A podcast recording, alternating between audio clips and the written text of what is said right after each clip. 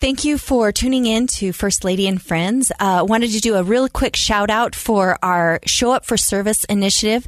Uh, please remember to go to show up utah dot org for more information and to do the one, two, three challenge. Today on the podcast, we had an incredible conversation with Pat Jones of w- the Women's Leadership Institute. Uh, she is an a, an incredible leader in the state, and I can't wait to have you join in the conversation. Let's go.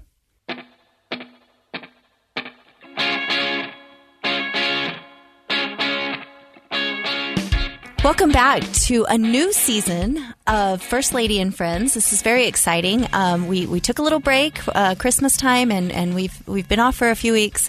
But we are thrilled to have with us today the one and only Pat Jones. Welcome to the show.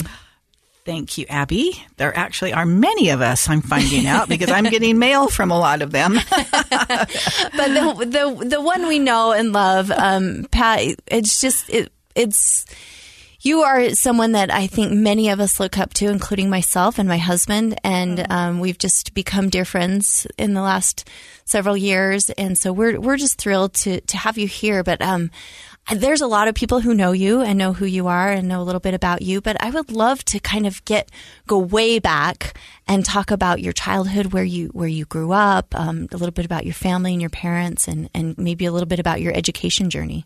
Oh, sure. Well, um, I was a shy child. My mother said I um, always said I was uh, quiet and the peacemaker, which I think I've changed a little bit since then. So I don't know if that was truly me or if she was just pigeonholing me, but I was the fourth of five children.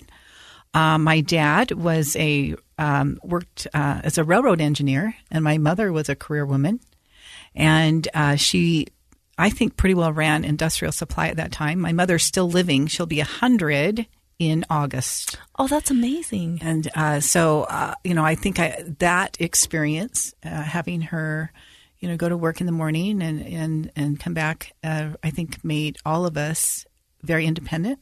Mm-hmm. And uh, I think she's always wondered, was that the right thing to do? And, you know, the, the guilt thing that a lot of moms go through, which I've been through too. Mm-hmm. And, uh, you know, of course, I think it does help. I think it's the quality of time that they spend with you, not necessarily the quantity. There were some things that, that we had to give up, but she was a great, just a great mom. And my dad was too. They were very loving. So I have two older brothers and an older sister and a younger brother. They, one lives here, but they all live in other states, which is kind of the way things go. But I was very much a tomboy growing up. Um, I grew up in Holiday, but um, I loved to play baseball. And in those days, in fact, this is a memory I have. Um, third grade, you know how they would divide up, the boys would divide up in the class and they would pick someone to be on their team to go out to play recess. And um, they would always pick me. I'd be the only girl that they would pick because I was a fast runner and I was, you know, just delighted to be part of it. And then after school, uh, they would go to the Little League ballpark. And I just remember this so well.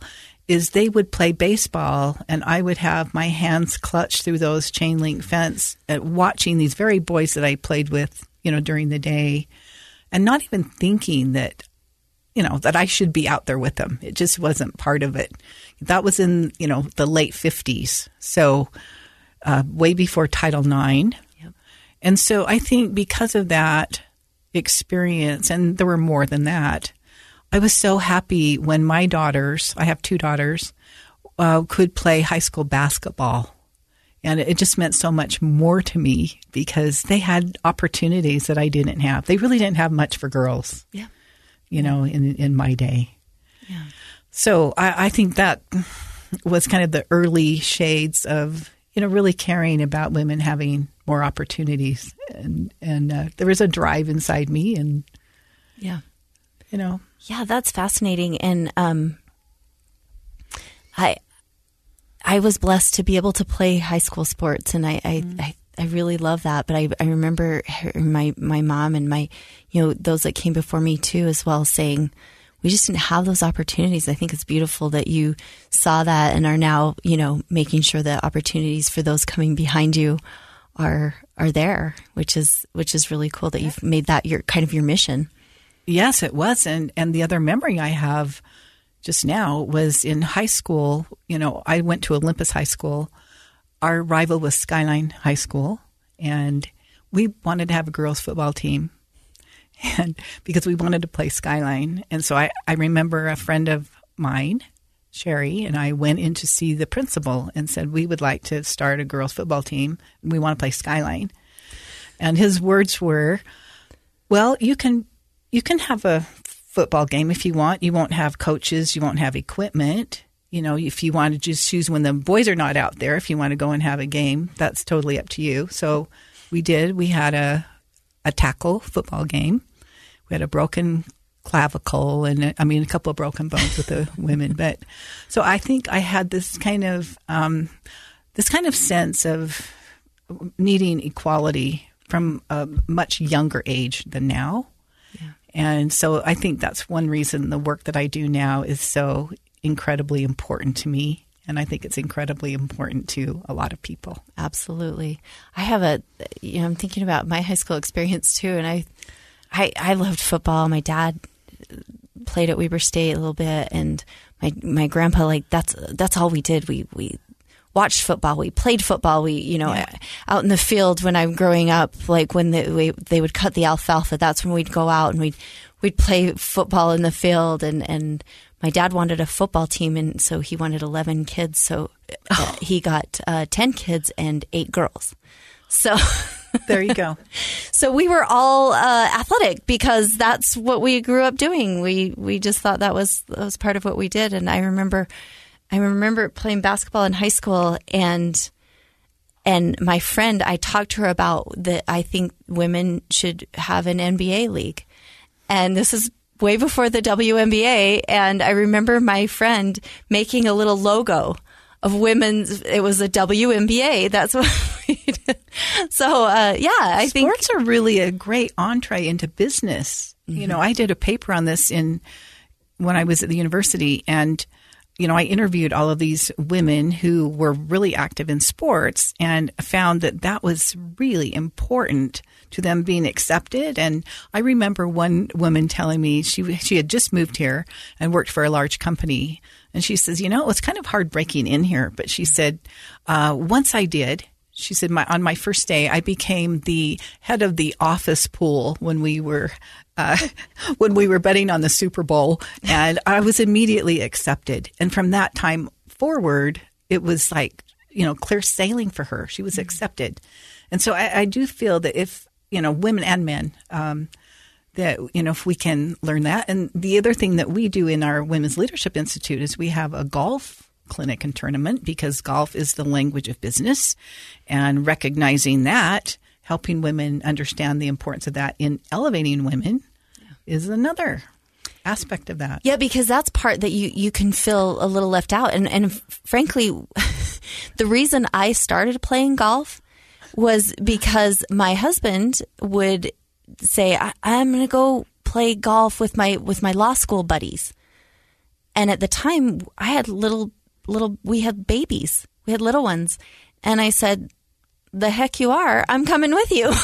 So I love said, that you're Abby. Not going to leave me home with kids while you go play. And yeah. so I, I started playing golf, and Spencer and I, from the time we both started playing golf, we we've always done it together, and and it's been kind of one of those things. And so I love that you're you're encouraging women to be part of that, because I think I mean, as a as a mother, I felt that way, and as a, as a wife. But I think I can see in business where okay, the it, it it's the you know the boys' club, and they're going out to do these business, and they're talking about these things, and they're making those relationships. They're developing those relationships on the golf course.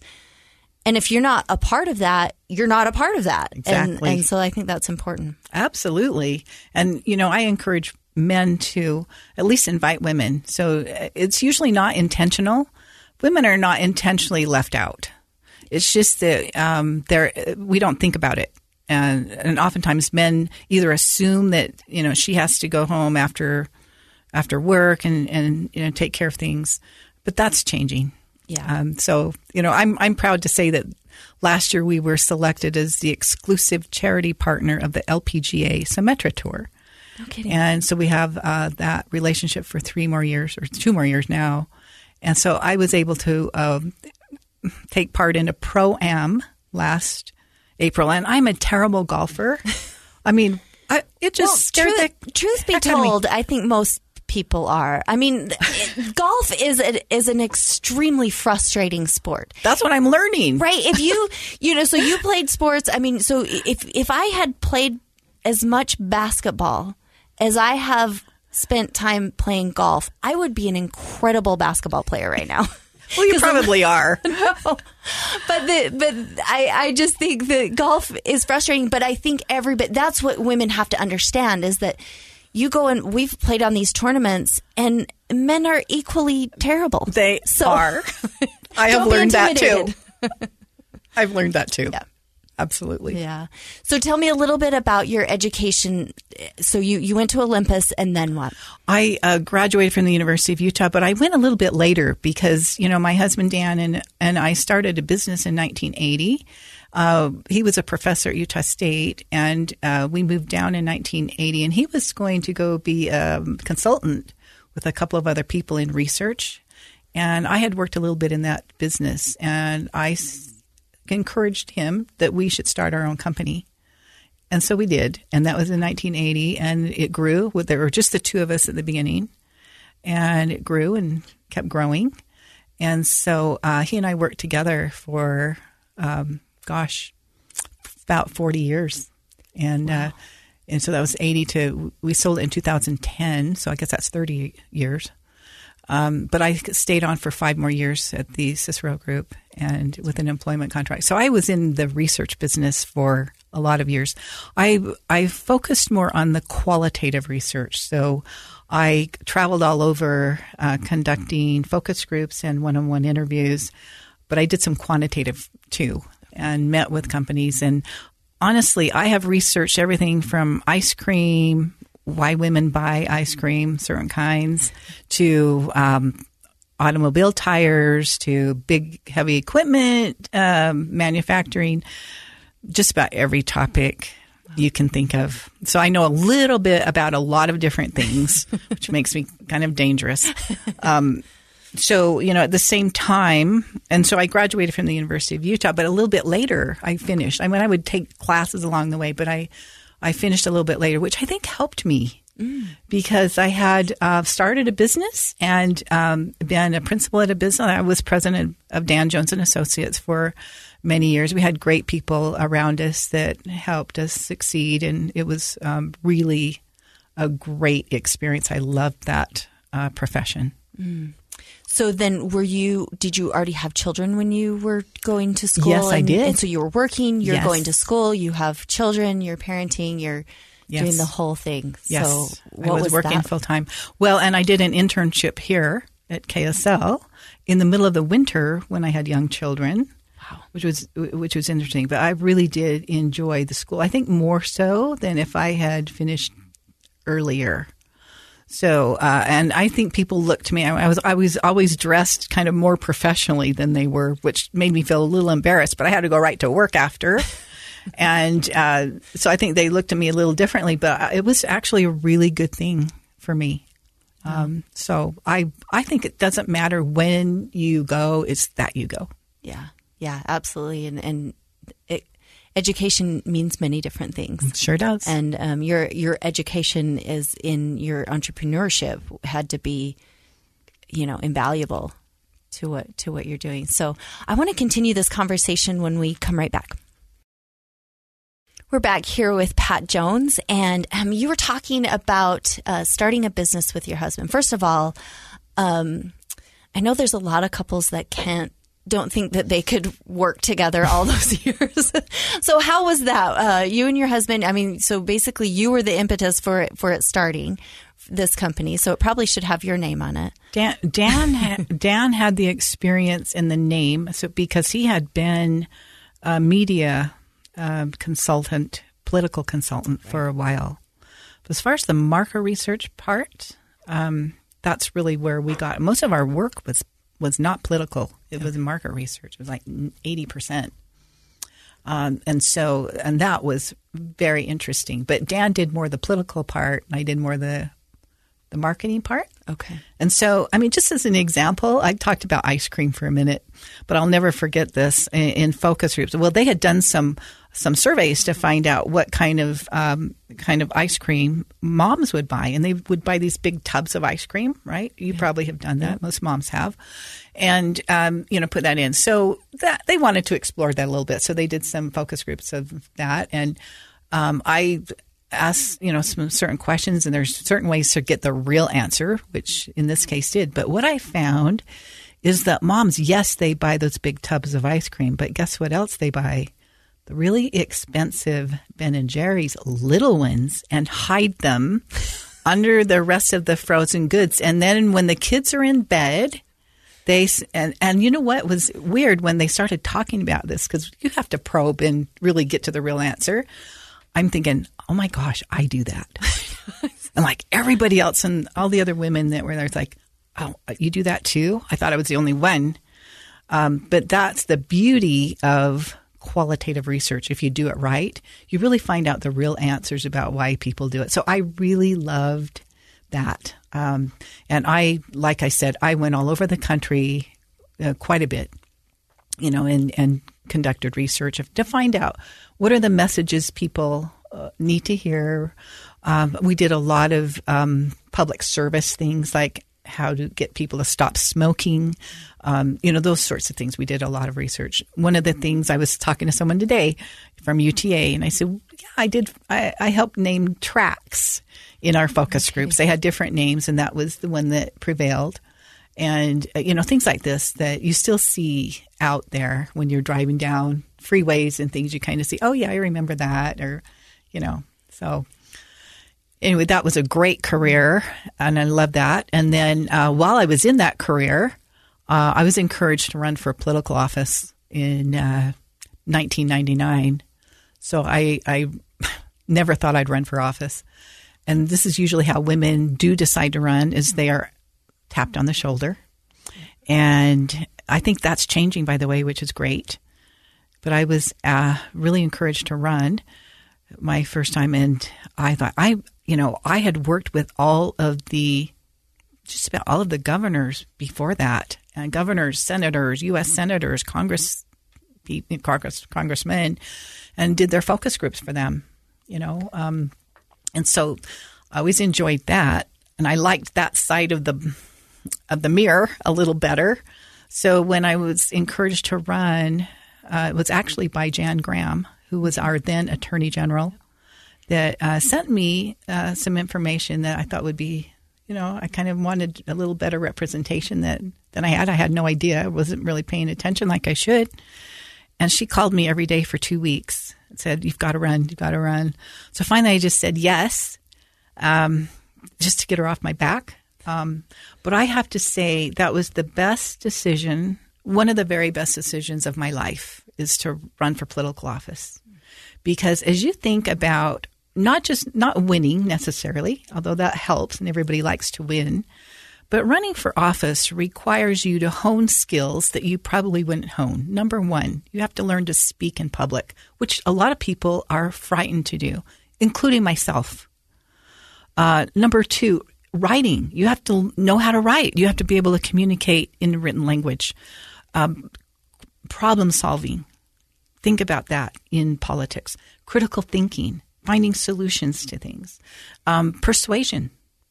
You think about, and I could go on and on, but you think about the skills that are required and are honed and are sharpened when you're not just winning, but running for office, really help you at the workplace. They help you at home. They help you in relationships. And uh, this gets lost on a lot of people. They see the Uh, ugliness or the, you know, especially women. A lot of women just are not interested in that. But we need women to be at the table. If we really want to have a more balanced approach to policies and how we spend money, we need to have more women participating. Um, and so this is one reason why the Women's Leadership Institute, when I first was asked to run the Women's Leadership Institute, which was seven years ago, we're starting our eighth year now, um, our mission that was given to me by some of our key business leaders was to elevate the stature of women's leadership in business and in politics, and and and realizing that we have to have that influence of people that spend a lot of time in doctors' offices, that spend a lot of time in school settings. Um, and I just noticed, especially when I was in the Senate, I, w- I served in the House for six years, in the Senate for eight years. And I noticed, especially in the Senate, oftentimes I was the only woman on a committee. Mm-hmm. And they would discuss things that I knew quite a bit about, and they didn't. Can I just say that? Yeah. Um, and just the lack of, of, of another perspective.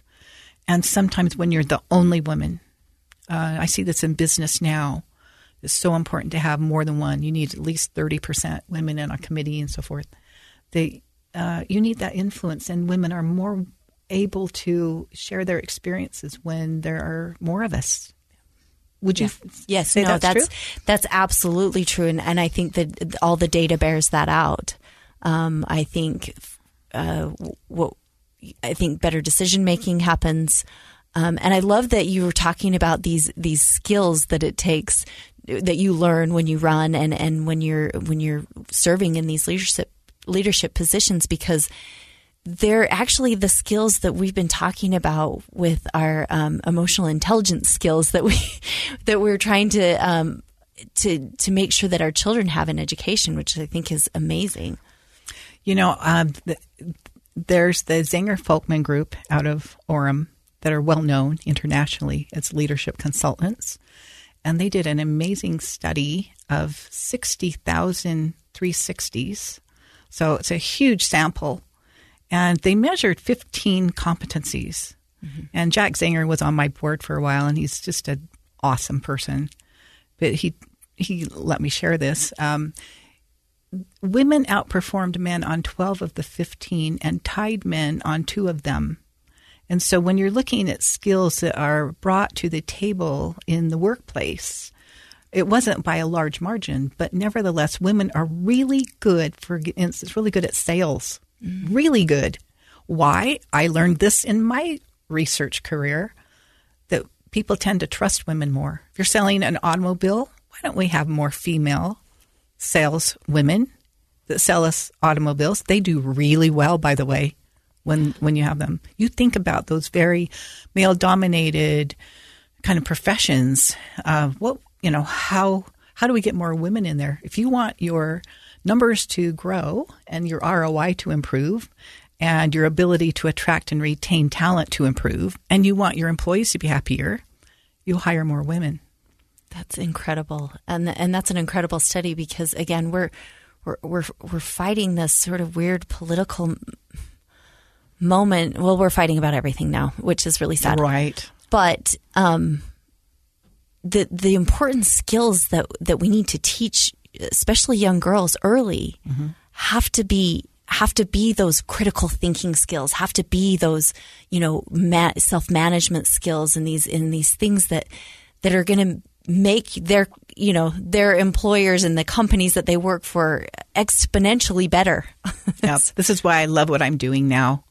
And I, I really thought I was retiring in uh, seven years ago. Um, I was sixty-five at the time. I was leaving the Senate. We'd sold our company, and I really thought I was um, retiring. And when I was asked to run the Women's Leadership Institute, which uh, it just completely matched um, what my interests and passions were. Yeah. And I would have to say this has been one of the most um, rewarding experiences that I've had. Let's let's talk a little bit more. Let's dive into the Women's Leadership Institute. It's um, my husband Spencer's been on your board for a while now, because um, he knew how important it was and is. Um, uh, Kirsten Rapley's been on your board as well, so we're we're connected in and and all in on the Women's Leadership Institute. But let's let's start by saying, you know, let's talk about where it began. Um, what was the impetus behind, you know, starting this? And, and then you were asked to be C E O And then um, let's talk about a little bit about the projects that you're working on right now. Okay. Thank you, Abby. Thanks for this opportunity, by the way. Oh, absolutely. Ooh. We're we're thrilled to have you. Thank you. So uh, seven years ago, um, uh, like I said, I was turning sixty-five, and I, you know, the other chapters of my life seemed to be, you know, finishing, which is kind of a natural progression. Um, I was asked to go visit with Scott Anderson. Everybody knows Scott Anderson of Zions Bank, president and C E O. He's a true visionary. I mean, I had done quite a bit of research for for Zions Bank, and he, I don't know, fairly or unfairly credits me with some of the successes that they've had because of the qualitative research, but that's neither here nor there. But he he basically said, um, um, we are struggling to attract and retain people here from out of state because of the perceptions that they have about Utah and women here. It's not a a very friendly state for women. And so trying to attract these great tech companies, and we're building our economy and all these wonderful things are happening, is really being uh, challenged by this perception that a lot of people have. Some of it, I think, valid and some invalid. Mm-hmm. Um, and so they, um, he said, we would like more women in senior level, more women on boards. We'd like to look at the gender wage gap, and we want more women in politics. And he says, we'll fund you for two years, so go figure it out. And it took about ten minutes. And then I had my next career. Wow. You know, and, and so um, how many people do that? I don't know, but uh, I'm surrounded by talented people. I started by understanding the importance of men in accomplishing this. And having been a business person for so many years, uh, I've always been in a man's world. Of course, that's not hard. Um, but in politics, think about this.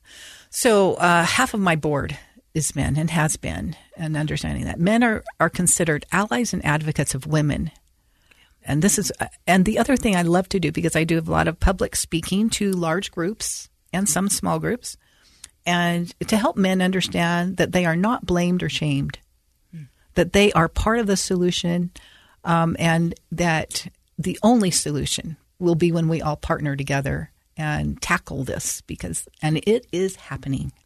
It has yeah. just been amazing. So men love the message because we have fun with it. We talk about the challenges that men face working with women and vice versa. We talk about some of the funny things that men and women see differently, like picking shampoo, where women picks shampoo that smells good, that looks good, brand, blah, blah. And man, to a man, it says shampoo on the bottle. You know, so, I mean, to have fun like that, we all know those are differences that exist. But why?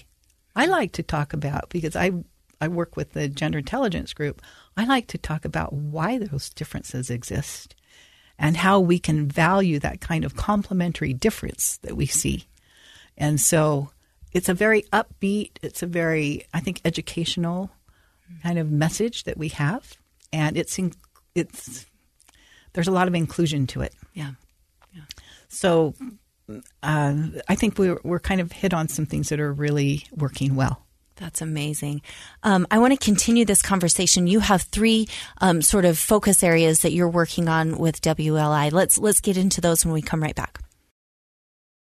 We're back here with Pat Jones. We're talking about the Women's Leadership Institute that she is the C E O of. And uh, there are amazing things happening um, with Women's Leadership Institute. And so there's... There, I think, are three kind of big initiatives that you're you're working on right now. Um, let's talk about them. I think they're Elevate Her Challenge, which I know uh, Spencer's been a part of, um, a political development series. And then you were just talking to us about the career development series. So let's kind of break those down and talk about what, what you're doing. Sure. There. Yes. The Elevate Her Challenge uh, was uh, kind of started right when I was asked to run the Women's Leadership Institute. And you know, I didn't know where to go. I didn't know where to turn. This is a very big order for us to turn this around, the ship around. So I did some research and found out that Massachusetts had started what they called Getting to More. It was a corporate challenge at that time. And Governor Deval Patrick had started it. And then his uh, the person that followed him, uh, a Republican, Baker, kept going. But they I don't know where that is right now. But they had done a lot of research on uh, you know, getting women elevated into corporations and companies, understanding the value. So they've done quite a bit, and they shared everything with me. And I, I went back to Boston and spent some time there. And it, it kind of inspired me to have a product, if you will. And I came back, and it wasn't exactly our mission. Uh, so I, you know, tweaked some things. And then one night I had a dream um, about what to name it. I named it the Elevate Her Challenge. And um, we've since trademarked that. And but we share it with everybody. We're, you know... But the Elevate Her Challenge is a, a corporate challenge that is not prescriptive. It doesn't cost companies to uh, to take it, really. But what it has proven to be is a really important template for companies to follow. And there are six parts of it. Those parts are elevating women to senior level. You can see these mirror our mission when I was first asked to run this, to look at the retention rate internally in companies, to provide mentorship and sponsorship opportunities for women in companies, to put more women on boards, corporate boards, but also in, you know, encourage them to participate in some of our community boards too. That's good training. Uh, to look at the wage gap in Utah, which we know we have a large wage gap. And then finally, to recruit and to support women who want to run for political office. And that's where a lot of companies go, why is that part of it? Uh, and then I give them the same speech I just gave you. It's because it's the best leadership development that anybody can be put through is to run for political office. Yeah. So uh, that's the Elevate Her Challenge. It has been hit out of the, out of the ballpark, I have to say, because companies, whether they're large or small, are accepting this challenge. And uh, because it's not prescriptive, we don't ask for numbers, but it's all done internally. And then the Women's Leadership Institute helps them achieve wherever their areas are. Yeah. So, yeah, there you go. Excuse me. So um, when that is happening, it's uh, it helps them solidify kind of trust within their organizations. So we have C E Os that are bringing in small groups within their companies and saying to them, we have taken this Elevate Her Challenge. Where are we on each one of these? Where should we head? Mm-hmm. And how will we measure this internally? And it's starting up brand new conversations, yeah. like how do we communicate between men and women? How do we communicate, um, you know, at different generations within our organization? All of these, a lot of issues are just communication issues. Yeah. Yeah. So it opens that up entirely. So Amazing. we now have, uh, we're hitting almost three hundred organizations throughout the state of Utah that have accepted the Elevate Her Challenge. And these are companies that are sending their great women in the pipeline who are mid to senior level, who are interested in developmental leadership. Okay. And uh, we had our first one for the year, which is our fourth career development series that'll start today. Uh, and it will go for eight months. And it's we keep the costs way down, but we have absolutely stunning quality Of, of presenters, okay. not just in the topics, but also those that are presenting. The topics come from our board. Okay. A lot of these, these are business leaders who say, you know, here's some different, different um, leadership needs that we have that we're seeing that uh, we need to develop more, both men and women. But of course, we're dealing with mostly with women. Okay. So um, it has been just beyond my wildest dreams. We also have a political development series, which I started right out of the gate because I was just coming out of the Senate. I knew a lot of the players. I knew they would could come and, you know, speak. And really, the format of this has worked so well because we uh, we meet once a month for both of these programs, from ten thirty to two. And I knew from focus groups that that's the sweet time for women to be able to attend things like this. You know, not very often, but once a month they can come for half an hour to just network, and then they get some really meaty, um, you know, instruction. Okay. And it's, you know, it's a cohort, so it's the same women that meet each other. They get to know each other. And this is what's beautiful about our career development series going on right now is because Instructure has been so generous with their bridge program and so forth, um, that these women still can connect. And we um, we do have a videographer there. And so they can go back, review what they've learned, and then they take it back to their teams and teach their teams. And what does that do? That helps cement what they've learned, but it also helps them be seen as a leader if they're teaching their teams, right? Yeah. So it's all good, and it's all over the state. It's not just Wasatch Front. We're talking everywhere in the state of Utah has access to this. It's incredible. And I've been noticing um, that, correct me if I'm wrong, but I think we had kind of a record number of women elected as mayors this year. Yes. Is, isn't that correct? And yes. Several of them came through your uh, the the program. Yes. Right? They did. And uh, I'm very proud of that. I'm proud of the women that are stepping up because of the very things we talked about earlier. We need women's influence and, of course, men's. We have great men in our state. I never want to be seen as a male basher. I'm You know, I believe in men and women working together and understanding our complementary differences and the value of all kinds of diversity, not just gender diversity, but all kinds of diversity, and not even just ethnic diversity, but you're talking different ages, different religions, different um, socioeconomic backgrounds. All of the research has shown that when you have more diversity, you have better outcomes. You have better products.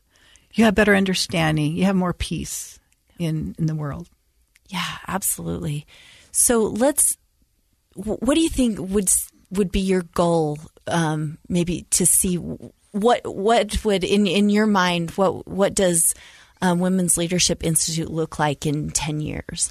You know what? I have thought about that, and it's like, I don't want to even look at that because I don't want to limit ourselves. Okay. Because I have been blown away by the um, not just, hey, we're just accepting this, but the absolute all-inness of this by not just my board, but, you know, there's the Alex Adema at D P S Skis. Hey, Pat, I bet it's been ten times he's asked me to come and speak to women and the Outdoor Retailer Association. Yesterday, I presented to the Ski Utah.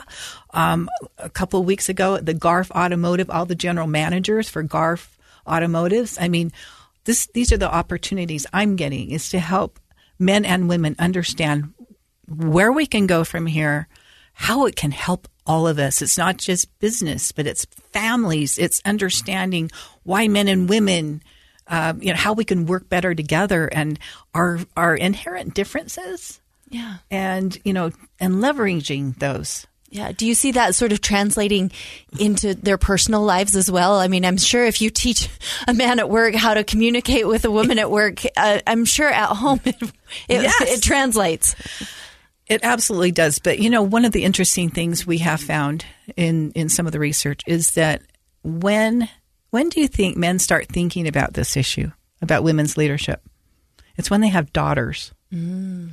And a lot of research is showing that. And, you know, men want their daughters to have the same opportunities as they have, that, that their sons have.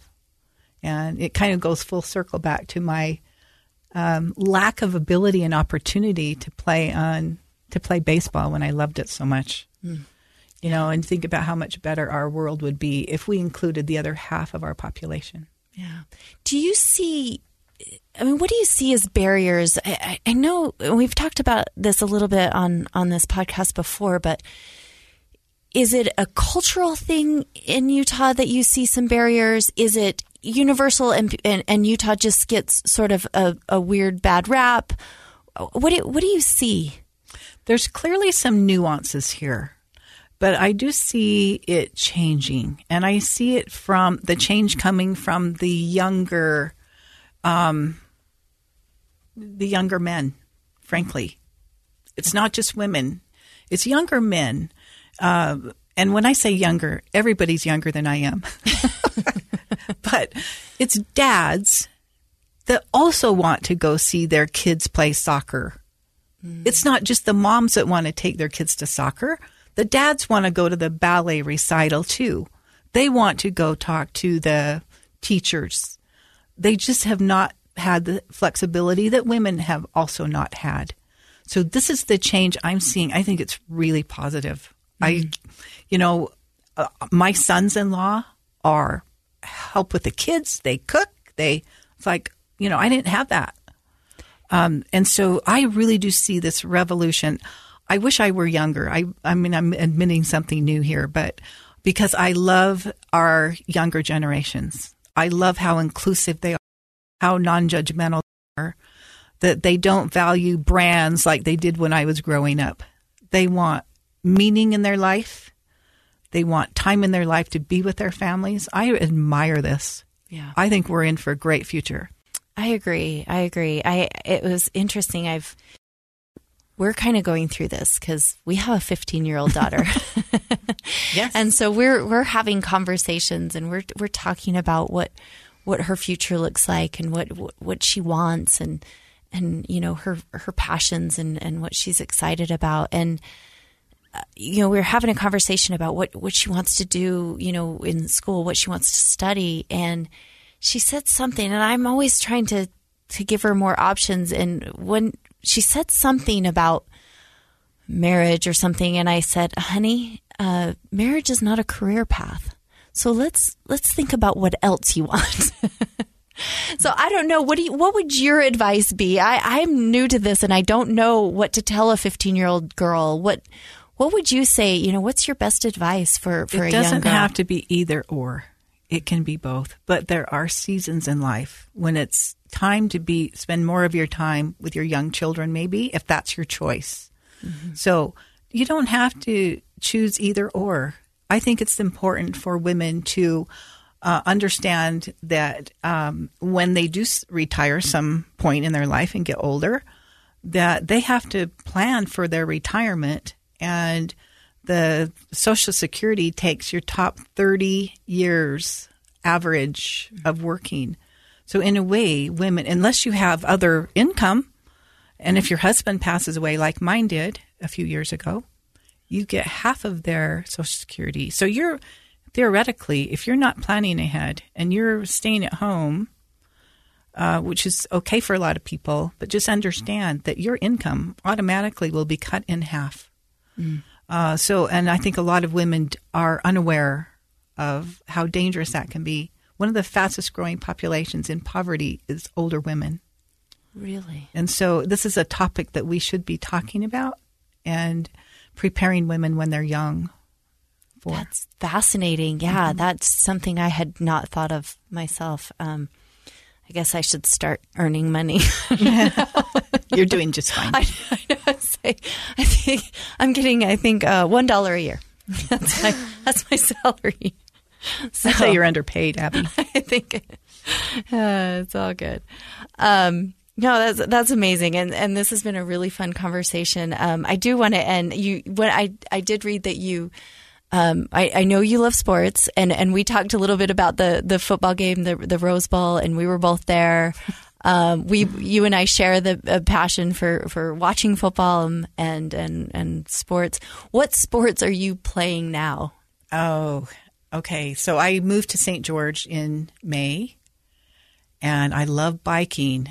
I have two electric bikes and three regular bikes. They're cruisers, so they're not like too.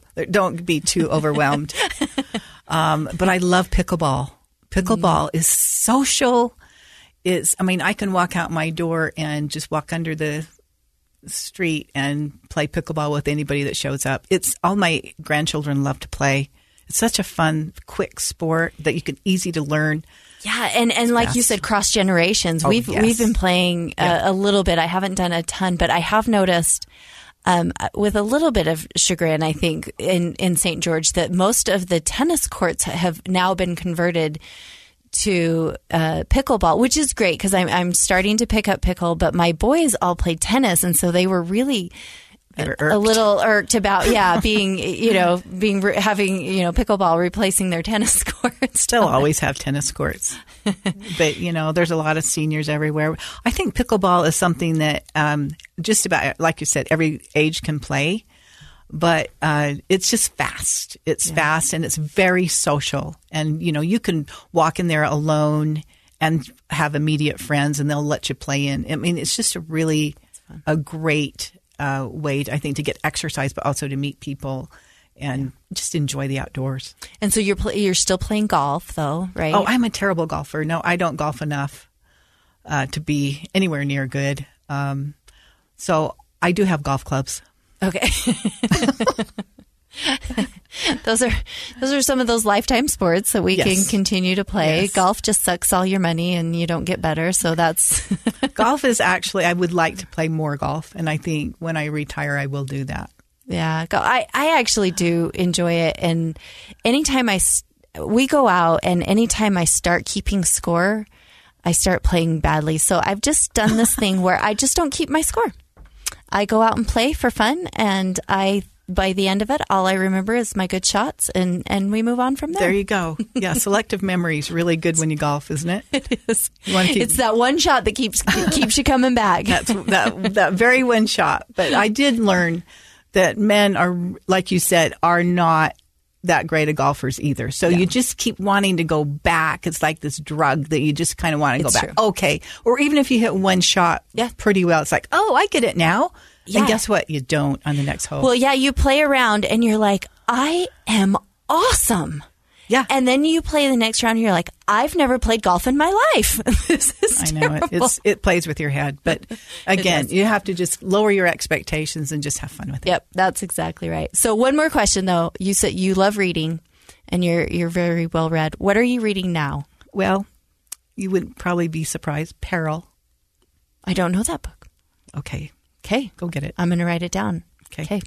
I've been reading, um, again, Jane Eyre. Mm. And it's one of my all-time favorites. And I don't usually do a ton of fiction, but um, I feel like Jane Eyre, I, again, I have a fifteen-year-old daughter who I just think it's so relevant right now. Jane Eyre, yeah. knowing who you are, um, even though, you know, you can come from really tr- tough circumstances or, or circumstances around you maybe really hard. Uh, sh- she knew who she was. She she had a sense of of what she wanted, and she wasn't going to compromise, even though it was really really hard not to. Mm-hmm. Um, and and felt unloved and lonely for a long time because of it. So it's it's one of my most favorite books in the whole world, and I'm everybody can relate to that yep. at some point in their life. So. Yeah. Thank you, Abby. Thank you, Pat. This has been such an incredible experience for me. Um, you are such a, a leader in the state and and have influenced so many women in and men in, in such a powerful way. So thank you for being an example for all of us. And thank you for spending your time with us today. And tell your husband to come to our board meeting next time. I will. Thank you. Just kidding.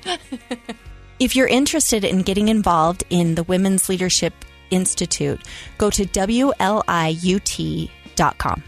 Thanks for being a friend.